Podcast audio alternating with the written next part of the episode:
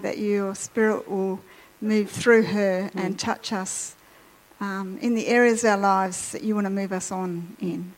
And Lord, just speak powerfully through her. And thank you so much for all that she's doing and the way you're working in her, God. And I just pray that you'll use her mightily amongst us this morning. Amen. Amen. Amen.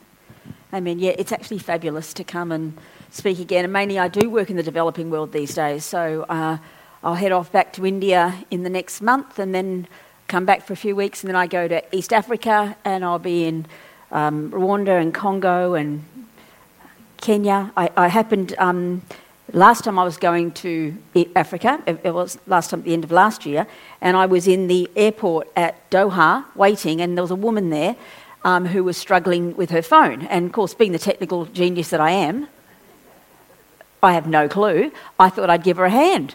So I wandered over, and between the two of us, though, we got, she got on the internet, and, uh, you know, on Wi Fi, and we were laughing, having a good old time, and um, have, had a great chat. And then we went to get on the plane, and uh, we're going, and she says, Oh, uh, it turns out that she's the Ugandan ambassador to Kenya. There you go, not bad, was it? So her and I have now become great friends. I'm going to go and stay with her in Kenya as well, and uh, we're going to do a women's conference together. And I just kind of end up thinking how God is incredible, isn't He? How He brings these connections, and, and it tends to happen all across the world. And I am absolutely loving what I get to do every single day. Um, and it's good to feel like that, isn't it? It's great to feel like that. So I also am part of a local, just my local church community, which is just down the road from where I live. So that's really helpful these days because when I am home, I can just duck down there and be part of um, a local church and, you know, believe in the local church, what, it's, what we're supposed to do, to gather in people, to care for people, to encourage us and maybe challenge us to become a bit more like Christ. Because without that, any programs in the world are never going to change the world. They're not. Because ultimately, people connect with people and that's how they discover what God is like. You know, I've had a great, uh, Tim and Lyndall, you know, becoming grandparents has kind of been my joy as well over the last couple of months. Can I, you got a, got a picture there? Come on, Adam, he's the cutest little baby, well, second cutest, joint cutest, Lyndall and Tim, okay? Um, can you get him up? No, we can't. Okay, his name is Oscar, and he is gorgeous. He's two months old now, and he's huge my, my sons, they just had their first baby, and he is a little man mountain. I look at these other little babies and I'm like, what have I got here? He's, in, he's in the, over the 100th percentile on everything head size, length, body size. And I'm like, look at me, what's going on? So I've got this gorgeous grandson and he smiles his way through life, and um, I'm loving that. I'm loving that. Oh, they're still, are you still working on it? But what we're talking about today is not him. Of course, I'd love to. I could spend the whole half an hour giving you a little chat about Oscar, but maybe it wouldn't be that helpful for our spiritual growth. Um, but I, there's this thought that the scripture, what you guys are actually talking about, is this what really counts. We, we really should have that as a question. We really should just put that as a full on question mark because there's an assumption that we all know or that we're all living according to what we know. I don't think that's true. What really counts? Do you ask yourself that every time you're making a decision? What really counts? Or do we just have an assumption that whatever we kind of want to do, whatever opportunities open up, somehow they're what really counts? There's a scripture that's going to lead this series that um, I was that you know that um, Steve had told me. So let's read this key scripture because it comes from Philippians three. And if you've been a Christian for any length of time, you know this scripture. So let's put it up, guys. Move on. Yep. But whatever were gains to me, I now consider loss for the sake of Christ. What is more, I consider everything a loss because of the surpassing worth of knowing Christ Jesus my Lord, for whose sake I have lost all things. I consider them garbage that I may gain Christ and be found in him, not having a righteousness of my own that comes from the righteousness. Oh boy, terrible. My eyesight is really going on me.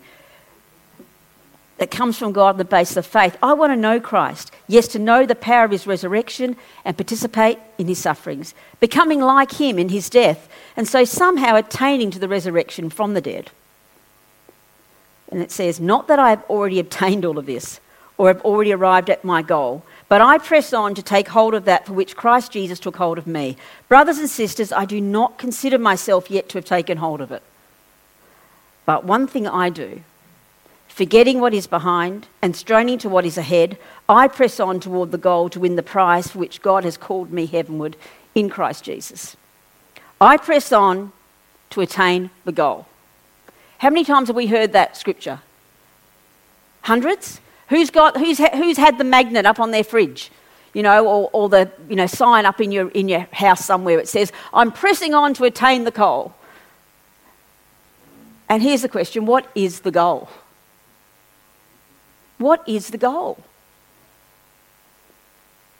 I think there's an assumption, especially in Christian circles, that we don't need to talk about what the goal is because it's kind of understood. It's kind of an assumed thing. Um, to become more like Christ, we all say these, I can say these little things so easily, and I'm sure you all can too. We can kind of like, they just roll off the tongue. Or what is it? Um, it's to become more like Jesus. Um, oh, it's to, I don't know, give up our life. We, we, we come up with things very simply, in a simplistic way, but I'm asking you the question if I actually say to you, what is the goal?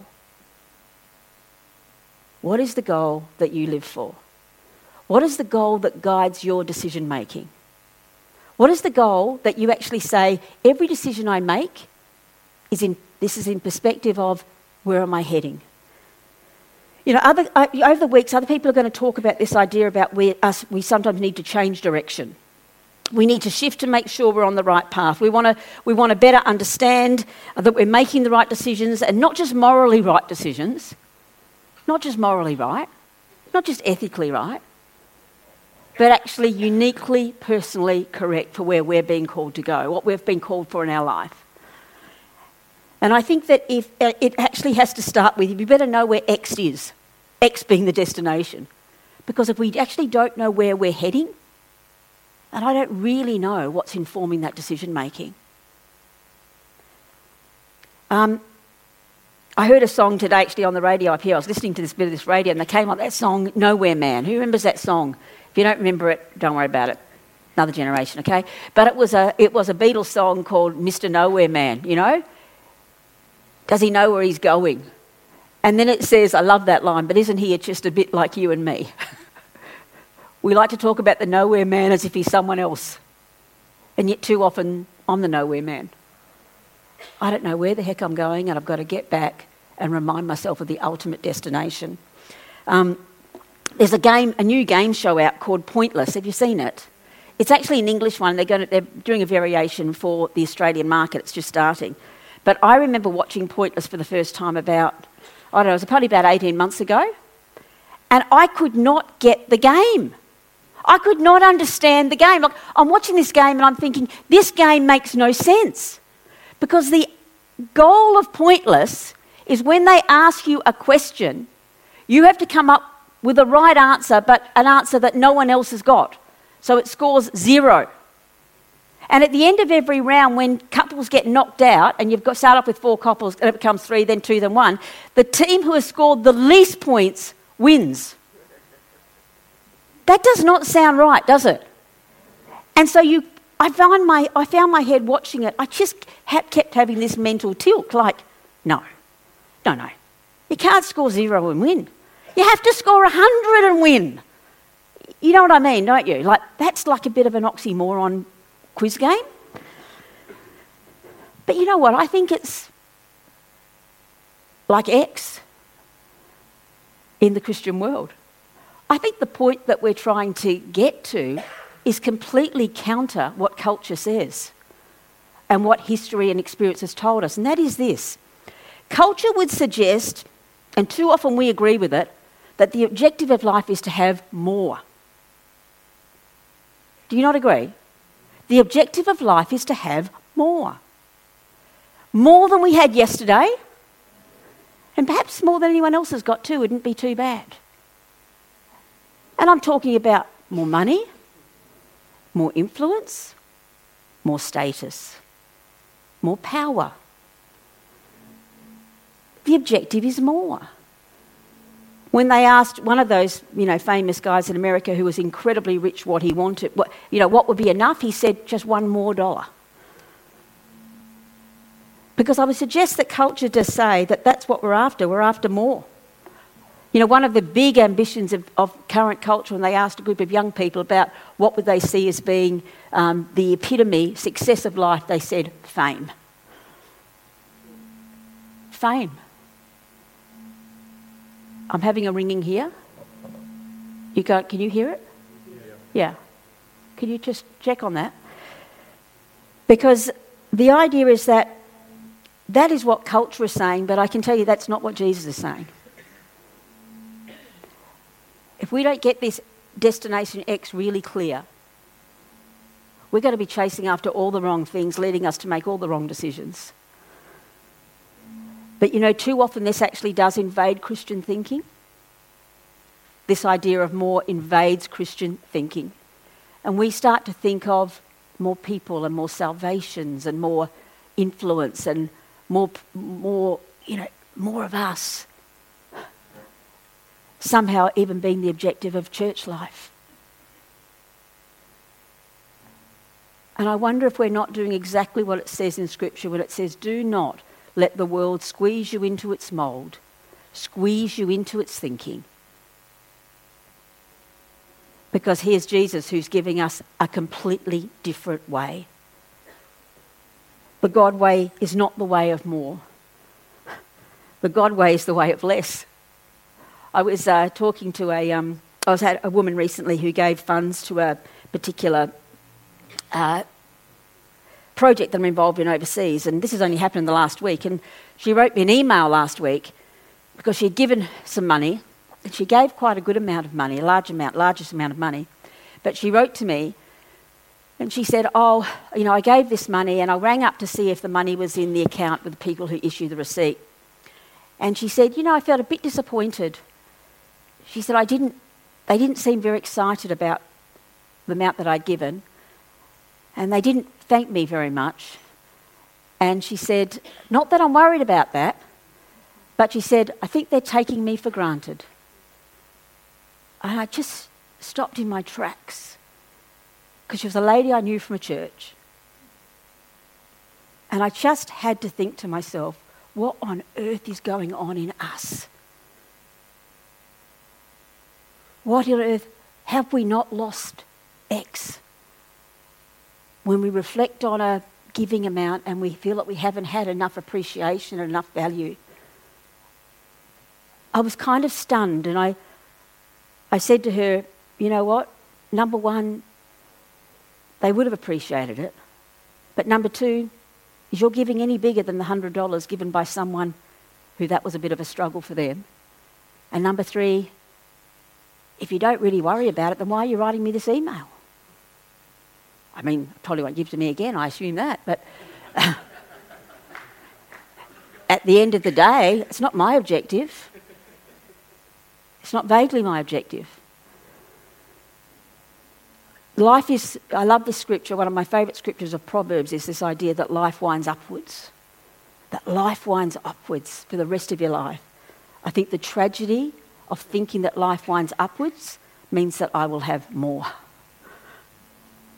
Because for me, that's not vaguely the indicator. You know, in fact, I would suggest that what Jesus culture says is you, know, know, you want to know what X is? You know what the destination is? It's the cross. Do you know what the destination is? Losing our life, giving our life away, dying to self. That's ultimately the destination. I mean, that doesn't sound so grabbing, does it, when I'm saying it here? You think to yourself, oh my gosh, can she just leave this one alone? Because everything else would suggest, especially the culture of, of, the last maybe 20 years, has been the idea of no, you can have more. You can have more as a Christian. And the whole objective of even becoming a Christian is so we can find out ways to have more. And I, am not anti stuff at all. But I don't even vaguely measure the fullness of life by what I have or what I am or what other people think of me. And the wonder, the wonder of six years ago walking away from a full time job, and I, I'm just saying this for me walking away from a full time job and walking into this unknown of what the heck am I now going to do? And I have no title and no status. It's just been the gift, the ultimate gift of not ever letting X be determined by anything other than what I believe He's calling me to. It looks so like, unlike culture. And yet it's exactly what Jesus is asking of us. The way of the cross is this. Just put that scripture up, you guys. And it says this. It's in Mark, and it's Jesus is talking to the disciples in anticipating his current death. He says he begins to teach them that the Son of Man must suffer many things and be rejected by the elders, the chief priests, and the teachers of the law, that he must be killed and after three days rise again. And he speaks plainly about this that life is going to be hard and life is going to be leading to the cross. And what, what does Peter do? Peter says, takes him aside, he begins to rebuke Jesus. He says, Not on your life. You're not going to die. That's not the way of the cross. And then it says, Jesus calls the crowd along with the disciples. He says, Whoever wants to be my disciple must deny themselves and take up their cross and follow me. For whoever wants to save their life will lose it, but whoever loses their life for me and for the gospel will save it. Because what good is it if for someone to gain the whole world and yet forfeit your soul? Or what can anyone give in exchange for their soul? If anyone is ashamed of me and my words in this adulterous and sinful generation, the Son of Man will be ashamed of them when he comes in his Father's glory with the holy angels. The disciples hated the fact that Jesus was saying that my job is to die. And they wanted to make it a lot better than that. But guess what? Jesus was saying not only is his job to die, but so is ours. Die to self. You won't lose. That's the twist. The twist is, is when you think you've lost everything, you actually found what you were looking for. So many times I thought, oh man, it looks like I'm losing everything, God. It looks like I'm losing everything. And now I think, I've just gained the whole world. You know, the way of the cross looks like humility and servanthood. It looks like turning the other cheek. It looks like it looks like not judging other people because of their sexuality, because of their status, because of their brokenness, because of their difference to us. Gosh, it's not easy to do. It looks like forgiveness. It looks like sharing our resources. It looks like taking the log out of my own eye before I worry about the speck in someone else's. It looks like coming second and not thinking that's a bad thing. It looks like people thinking you're weak when underneath it all you think, I'm not weak, I'm strong. Know, if we truly lived and believed and if we truly lived this out, can you imagine our potency in our communities? And who would be our heroes? Who would be our heroes? Maybe not the Kardashians. Boy, crazy stuff that. But even us, we herald people. I've been hearing some say to me the other day about the person they would listen to because they have this huge church and these 10 campuses, and I just thought, I don't care. Not that I don't think it's wonderful for them, and not that I'm vaguely judgmental of them, but I don't know them. And if I don't know them, then I'm actually not going to follow after their lifestyle when I don't even know what it is. You know, I look at someone like Henri Nouwen and throw up Henri's picture here. Oh, golly, what an amazing man. I look at him and I think he had all the trappings of life, just like Paul, who wrote the book of Philippians that we're talking about. He was intelligent, he was influential. He'd been the pastor of a church, he was a Catholic priest, he was a priest. He wrote, he was an author, he was an author and he wrote 39 books. Oh my gosh. We call ourselves an author when we've kind of got one little essay out there somewhere. He wrote 39 books on spirituality. He was a teacher at Notre Dame. He ran the divinity schools or head lecturer at Yale and Harvard. He ran the most popular summer course in all of Harvard's history. He was a renowned speaker. Everyone wanted to speak all around the world. And he left everything to go and work at one of the uh, centres called L'Arche, which is actually serving people with disabilities.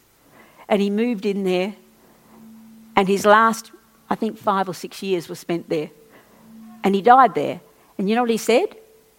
When someone said, How did you leave this prominent life and come and serve in this centre with people with disabilities? And he said, All of my life was preparing me for this. Not that I retired and I'm settling down here. He said, All of my life was preparing me for this. That looks like X to me. The God factor of X, the God destination. Losing your whole life knowing that you're going to find it. I'd love to think it was my reflection if that happened to me. I don't know because I'm not that good at it yet. But gosh, I want to be. You know, Jesus often used some really unusual customs to teach us things. Have you noticed that? I love Jesus' life because he would often do these really nutty things like, you know, bending down and making mud in the ground and putting it into someone's eyes, and then suddenly. He obviously didn't need to do that. It really wasn't something in the mud, was it? But Jesus just used these ways to teach us stuff. I think he was trying to make us think. I think he was leaving behind stories to make us think. Even water baptism. It's all right if you understand if you live in the church, but if you don't live in the church and you're kind of looking on, you're seeing people go to a beach and be dunked and come up and say hallelujah, would you not think that was weird? I happen to have been around quite a few non Christian people in my whole life, and I remember them laughing their heads off when they see things that Christians do, including my husband. First time he came to church, he thought it was completely wacky. Because when you're an insider and you understand these customs, it, they make sense. But if you don't, and I think Jesus kind of did it knowing completely what he was doing. One of the ones that always makes me kind of smile is foot washing. Uh, this is, I'm going to really get crazy, crazy about this. I think I'll take a handheld. Can everyone else hear that leading, feeding back? Yeah, it's, hard, it's difficult. Um, he, uh, I, love the, I love the fact that Jesus did something like foot washing. Now, I don't see much foot washing in the church, do you? We don't kind of all come here and let's greet each other with a good foot wash. Like it, because foot washing is ultimately quite weird. Like I don't even like people really washing my feet. Do you? Does anyone else like it? I, I, um, I find it really quite strange because when I go away overseas, sometimes you go in to um, have your, you know, have like a pedicure done or something, and I always want to wash my feet before I get there because I don't want them to find my feet dirty. You know what I mean? And then it's, it just, it's one of the, it also makes me really ticklish. So I kind of feel like I'm giggling and laughing as they're washing your feet, which is a little bit more weird. But in fact, my dad, though, was this gorgeous man because he used to love rubbing all of our feet. And I, I was so privileged that he was that kind of man, you know. So we would come in as kids, and he's this, he was this really big, huge character, yeah, bigger than life character. But when we would come home, you know, Dad would get us to sit on the couch, lie on the couch, and put our feet up onto his lap, and he'd rub our feet, and just expression of incredible love and incredible service. I think when I look back on it now. But you know, when I'm when someone's washing my feet, I often have this desire to make them, especially if they're kneeling down, come and sit up here next to me. Do you feel like that? Like I don't want you down there. I just want you up here next to me. Because we feel uncomfortable even with the way that that feels. Our response is often to want to lift people up. But you know, Jesus, boy, Jesus goes to the Last Supper, and he knows this is going to be the last time he has meal with the, these disciples. And the men have come in from dusty roads and they're just wearing sandals, so their feet are dirty and they haven't had a chance to nip home and give them a sprucing. Jesus says, um, Oh, well, let me sit down here and I'm going to wash your feet. That's just that, that, that would be so uncomfortable, wouldn't it? And, the, and, and you know what? The, um, these disciples felt it was really uncomfortable too. Let's just read John 13. It says this It was just before the Passover festival. And Jesus knew that the hour had come for him to leave this world. He knows he's going to die and he's going to go to the Father. And having loved his own who were in the world, he loved them to the end. Do you not love that? Hear that. having loved his own who were in the world, he loved them to the end. This is Jesus loving the disciples to the end. And the evening meal was in progress, and the devil had already prompted Judas, the son of Simon Iscariot, to betray Jesus. And Jesus knew that the Father had put all things under his power, and that he had come from God, he's returning to God. He knew who he was. He knew who he was. And so he got up from the meal, and he took off his outer clothing, his cloak, and he wraps a towel around his waist, and he pours water into a basin, and he kneels down, and he begins to wash his disciples' feet drying them with the towel that was wrapped around him. And he came to Simon Peter, who says to him, Lord, are you going to wash my feet? And Jesus replies, You do not realize now what I am doing, but later you will understand. No, said Peter, you shall never wash my feet. And Jesus answers, Unless I wash you, you have no part with me. And then, Lord, Simon Peter says, Not just my feet, but my hands and my head as well. And not only does Jesus imply that this is how we're to live, not only does he imply it, he says, when he had finished washing his feet, he put on his clothes and he returns to his place and he says to his disciples, Do you understand what I've done for you? You call me teacher and Lord, and rightly so, for that's what I am. But now that I, your Lord and teacher, have washed your feet, you should also wash one another's feet. I've set you an example that you should do as I have done for you. Very truly, I tell you, no servant is greater than his master, nor is a messenger greater than the one who sent him. Now that you know these things, you'll be blessed if you do them. I just both cringe and celebrate what Jesus is asking of us. Because he's saying, Are you going to wash each other's feet? You know, foot washing is actually a metaphor, right? It's, it's an action, but it's also a metaphor, what Jesus was telling them. And the first thing it's a metaphor for, what Jesus did, was it's a mes- mes- metaphor for servanthood. It's a metaphor for saying, you know what you and I are called to do? Do you know what X is? Laying down your life and serving each other. Washing other people's feet is what you're called to do. You know, it looks like helping other people in need. It looks like using our gifts. That's what it looks like. It looks like helping people in the church and outside the church. It looks like listening to people with rapt attention when you're busy. It looks like stopping and saying, You matter a great deal. I'm just going to sit here at your feet right now and just wash them. It looks like encouragement. It looks like speaking life. And sometimes it looks like correcting each other. You know, even before you hear this, I, I know that we all know this is true because this is actually this is actually almost a human understanding. That when you serve other people, there's this incredible joy that you get. You know that, don't you? You know the most famous, um, most popular advertisement in the world is this advertisement. Just watch it.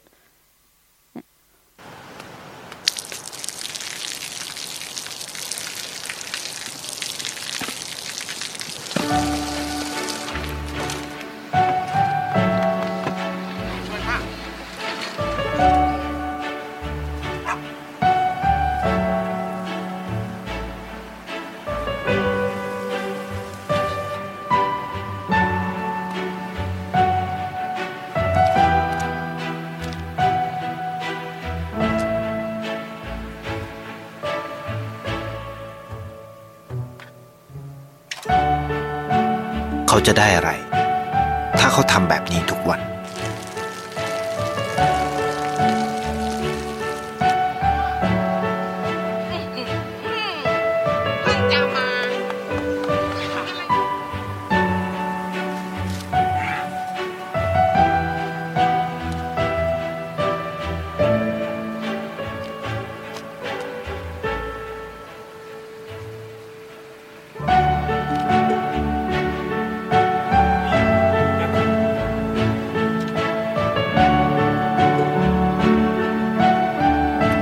จะไม่ได้อะไรเลย ไม่ได้รวยขึ้น ไม่ได้ออกทีวี ไม่มีใครรู้จัก ไม่ได้มีชื่อเสียงที่มากขึ้น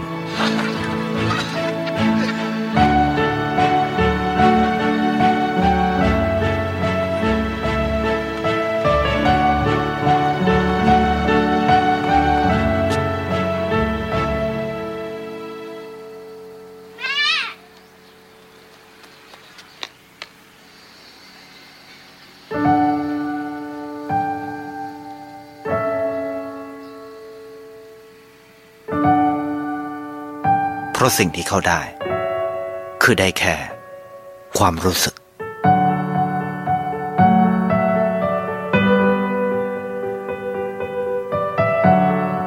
ได้เห็นความสุข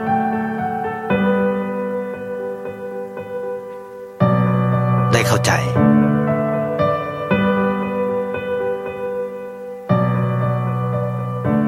ได้ความรัก ในสิ่งที่เงินซื้อไม่ได้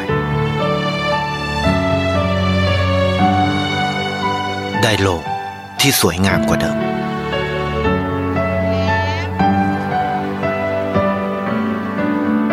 ในชีวิตคุณ อะไรคือสิ่งที่คุณต้องการมากที่สุด ไทยประกันชีวิต เชื่อในความดี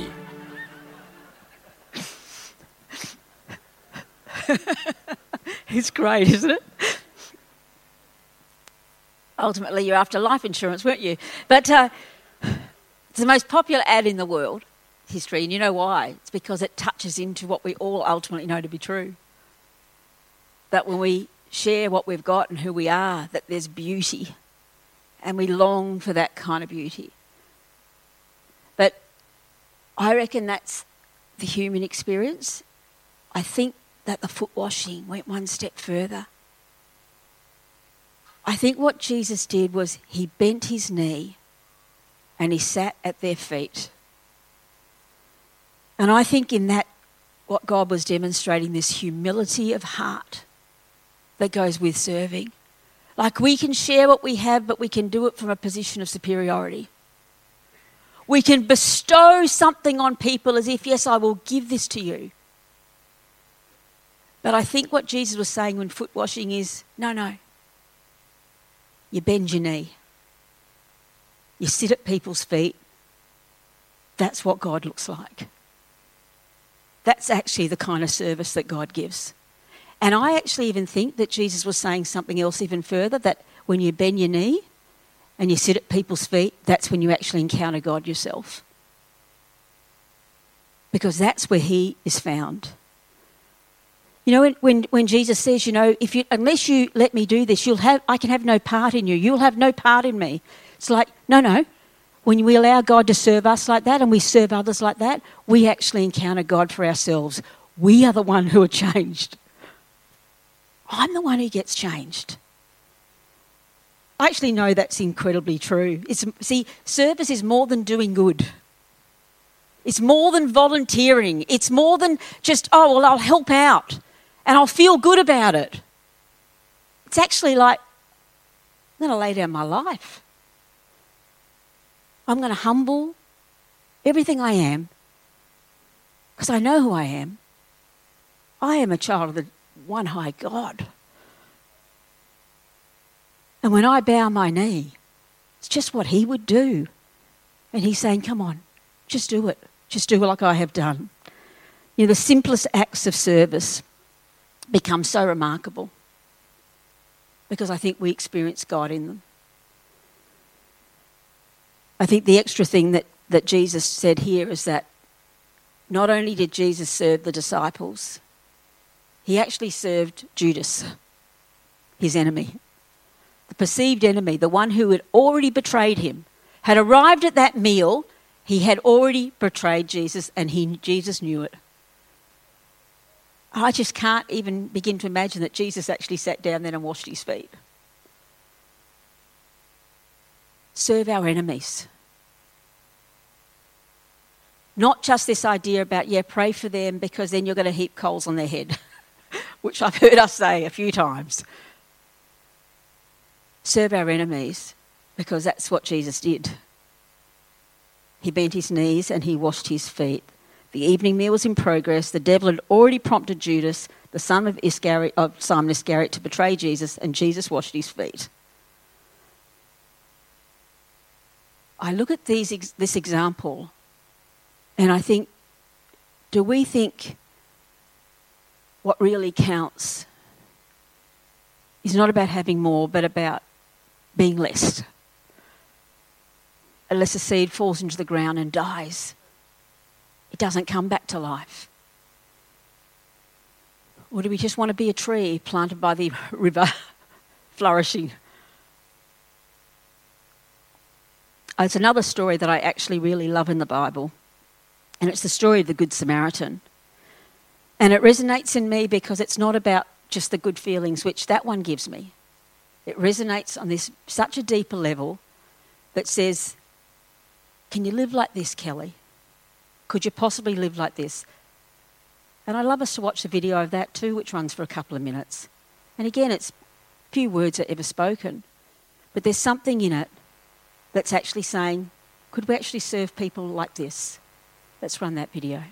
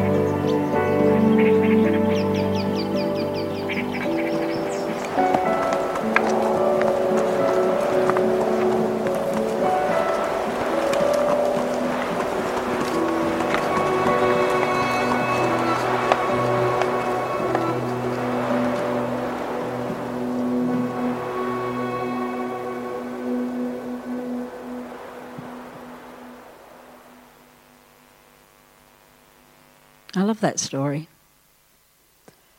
I love that story because I think it says it so clearly. You know, the religious leaders of the day walked by, and they didn't walk by just because they were fearful. I don't believe. I think they also walked by because they just didn't want to bend their knee and bathe someone and then carry them.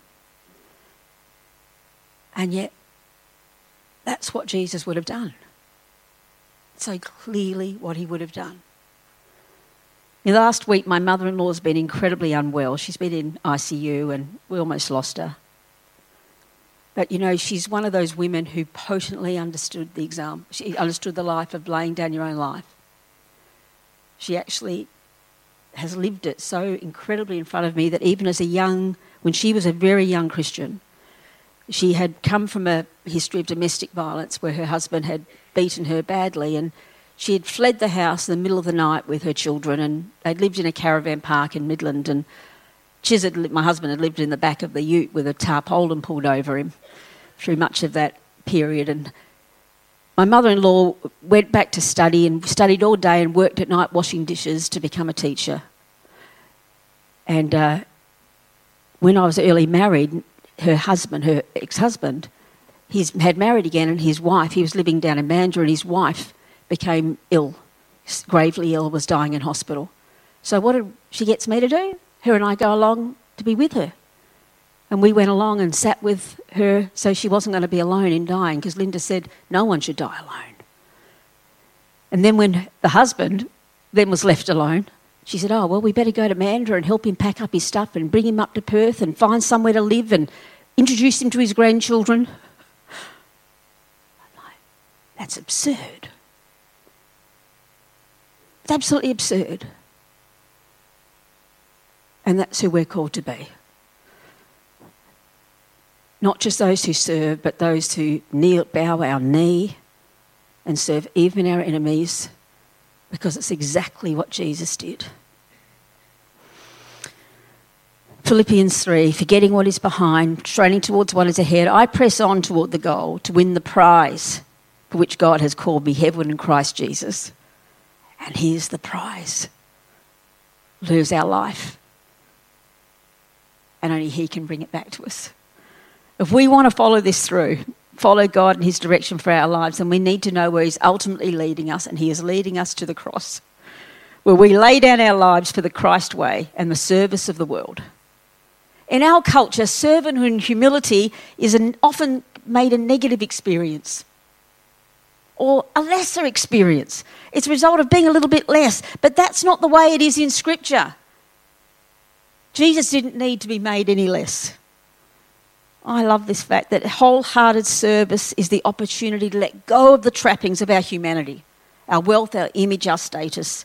It's the opportunity to think of ourselves as slaves to Christ, knowing that we can stay on bended knee and still be worth so very much. We can be worth so much, we're not worth less.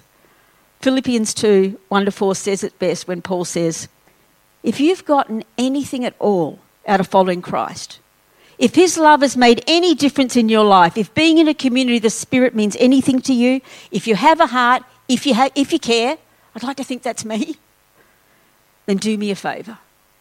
Agree with each other, love each other, be deep spirited friends. Don't push your way to the front. Don't sweet talk your way to the top. Put yourself aside and help others get ahead. Don't be so obsessed with getting your own advantage forget yourselves long enough to lend a helping hand. That looks like foot washing to me. May we do it willingly and humbly and regularly. And may we experience the warmth of God's presence and in return feel inspired and encouraged to whisper again those words Here I am, Lord. Send me. Here I am, Lord. Send me. As this as this theme goes on, may we remember the North Point. It's not about having more, it's about being a little bit less. And in due season, He is the great lover of us. We will never be disappointed. Amen. Let's close our eyes. God, help us Help us to see this truth. Burn it within us that we may live this truth.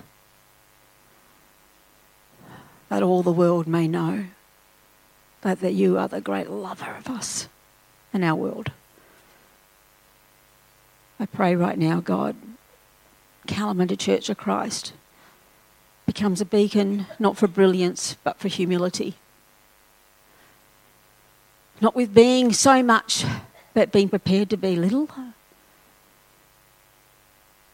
But people know that they can come as broken as they am and fit right in. Because that's what we all are. And even as you sit there today, I just pray. I actually ask you to make a decision within yourself to say, God, you know what? I choose being less, that you may be more in me. And every decision I make, I ask that you let me run it through the filter of is this serving others? Is this serving humanity? Because we know that's what you've called us to. In Jesus' wonderful name. Amen.